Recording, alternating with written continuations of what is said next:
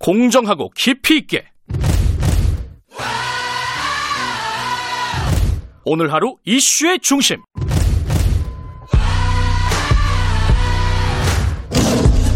김경래의 최강 시사.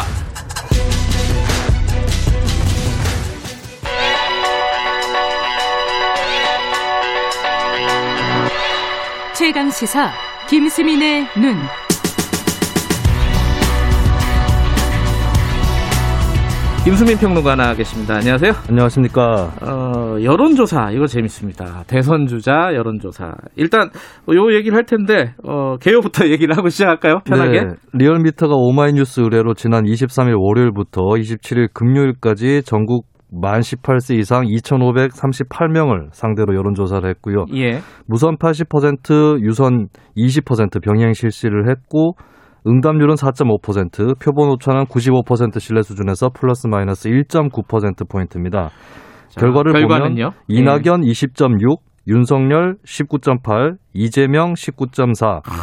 오차 범위 내에서 3명이 초접전이고요. 네. 홍준표 5.1%, 안철수 3.5, 유승민 3.3, 추미애 3.1, 오세훈 3.0이었습니다. 음. 상세 내용은 중앙 여론조사 심의위원회나 리얼미터 홈페이지에서 확인할 수 있습니다. 일단 뭐 3강인데 빅3 네. 어떻게 보십니까 이번 결과를? 이게 트럭 두 대가 차 있었는데 세 대로 늘어나 버렸다. 도로가 꽉 차 버렸네요. 예, 그렇습니다. 네. 그리고 그 뒤에 따르는 주자들은 5% 미만이 대부분이기 때문에 예, 여기서 더 차가 들어가기 어려워졌다라고 하는 거고 일단 국민의힘의 침체 계속해서 확인이 되는 음. 거죠. 국민의힘 소속이 5위 안에 아무도 없는 네. 그런 상황이 계속되고 있는데 이게 윤 총장한테 쏠림 현상이 일어나서 그런 건데 이것 네. 때문에 이낙연 대표와 이재명 지사도 확장이 막혀버린 모습입니다. 음, 윤 총장하고 지금 민주당 후보 두 명, 이낙연, 이, 이재명. 여기가 지금 경쟁하고 각축하는 지점은 어디라고 보십니까? 윤 총장 같은 경우 수도권, 충청권, 영남권에서 지지율이 올랐거든요. 네. 영남권 같은 경우는 이낙연 대표보다는 이재명 지사 강세 지역이었는데 예. 윤 총장이랑 이재명 지사가 영남권에서 부딪히는 지점이 생겼다고 볼 수 있겠습니다. 아하. 실제로 이 지사가 영남권에서 그리고 여기에 연동이 어느 정도 돼 있는 보수층에서 지지율이 하락을 하는 추세로 드러났고요.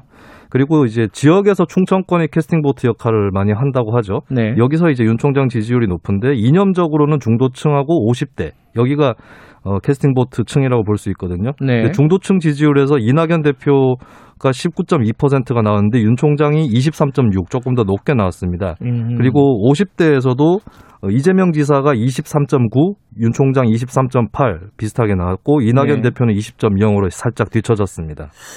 윤 총장, 윤석열 총장 지지율이 뭐 상당히 높은 건데 지금 어떻게 보십니까? 이거 어떻게 봐야 돼요, 이거를? 이게 현 정부 들어서서 자신이 진보, 중도, 보수라고 생각하는 국민들이 있는데 예. 진보하고 중도는 동조화, 그러니까 비슷해지는 현상이 있었고 예. 중도하고 보수 간의 괴리가 커졌었거든요. 예. 근데 이게 지난 총선을 기점으로 해서 중도하고 보수가 좀 비슷해지는 예. 그런 현상이 벌어지는데 문제는 양쪽 층을 다 묶어줄 수 있는 주자가 없었다는 것이죠. 음흠. 근데 이때 이제 윤 총장이 부상을 하면서 보수 중도 양쪽에서 결집을 했다. 네. 라고 볼 수가 있겠습니다. 이게 약간 순환 효과가 있는 게 보수층에서 먼저 결집을 했다가 중도층 표가 붙어주니까 확장성 있어 보이고 그걸 보고 다시 보수층 표가 아. 붙고 이런 식으로 좀 순환이 있었다고 봐- 보여집니다. 근데 좀 모순되는 게 윤 총장, 윤석열 총장을 대선 후보로 지지하는 사람들이 네, 대선 후보에 안 나왔으면 좋겠다라고 생각하는 사람들도 있는가 봐요, 그죠? 그렇습니다. 그런 여론조사도 있었어요. 예.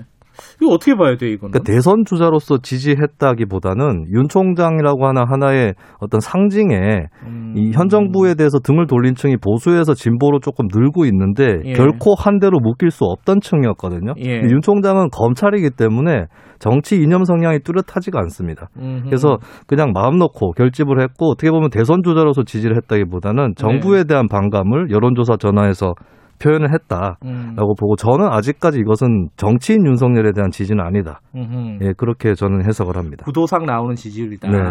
그 이재명, 이낙연 두 후보 후보는 아니죠. 두 정치인, 두 네. 주자에 대한 지지율이 정체 상태잖아요. 그렇습니다. 윤석열 총장 때문인가요? 어떻게 봐야? 이거? 저희 이제 민주당의 리더는 누구인가라고 하는 의문 때문이라고 보는데 아, 최근에 어제 저도 다루기도 했었지만 대통령 개입 수준이 낮아 보이는 상황이거든요. 예. 근데 그 두 사람이 그 빈자리를 메우고 있느냐 했을 때 좀 회의적인 여론이 있다라고 볼 수가 있겠습니다. 이, 나- 예. 이, 대, 이 대표 같은 경우는 국정조사, 윤석열 국정조사 카드를 꺼냈는데 당에서 받지를 못하는 음. 네, 좀 얹혀서 가는 리더인가라고 하는 그런 회의가 좀 생긴 것 같고 이 예. 지사도 어, 자치, 자치단체장을 또 해야 되기 때문에 좀 음. 사이드에 있는 편인데 더 치고 나가는 힘이 떨어져 보인다라고 하는 거죠. 음. 이게 이제 어떻게 보면 두 사람 다 외연 확장성, 중도 확장성이 큰 편이었는데 현재로서는 어, 이게 현 정부에 좀 실망한 사람들한테는 어, 그래도 차기 주자에 대한 희망이랄까요? 이런 것들이 좀 있어야 되는데 이것이 좀 가로막혀 있다라고 음. 볼 수가 있겠습니다. 국민의힘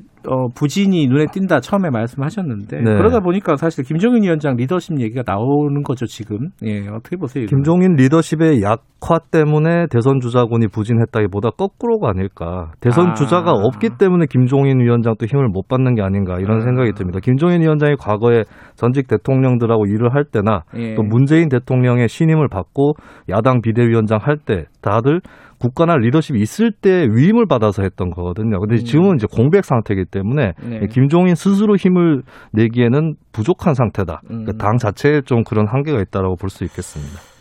트럭 세대 이거 어떻게 될 것 같습니까? 저는 윤석열 트럭이 치워지기 전까지는 그대로 간다. 그리고 아. 이낙연, 이재명 투톱도 그대로 갈 것이다. 그대로 간다. 제3주자가 어, 부상할 틈이 아직까지 보이지 않는다라고 네. 하는 것이고 윤석열 이- 변수가 굉장히 커졌다라고 볼 수 있겠죠. 당분간 법조랑 정치 뉴스가 분별되지 않는 상태로 갈 것이라고 봅니다. 아이고 시끄럽겠네요. 와요 시끄럽다기보다는 어지럽습니다. 이거는 좀. 네, 어쨌든 윤석열 트럭이 치워지든 안 치워지든 이- 있을 때까지는 이 상태가 계속 유지될 것 같다. 그렇습니다. 알겠습니다. 김수민의 눈이었습니다. 고맙습니다. 네, 감사합니다. 자, 2부는 여기까지 하죠. 3부는 어, 추적 20분 준비되어 있습니다. 그리고 전두환 씨 재판 관련된 소식도 다뤄봐야겠죠. 일부 지역국에서는 해당 지역 방송 보내드립니다.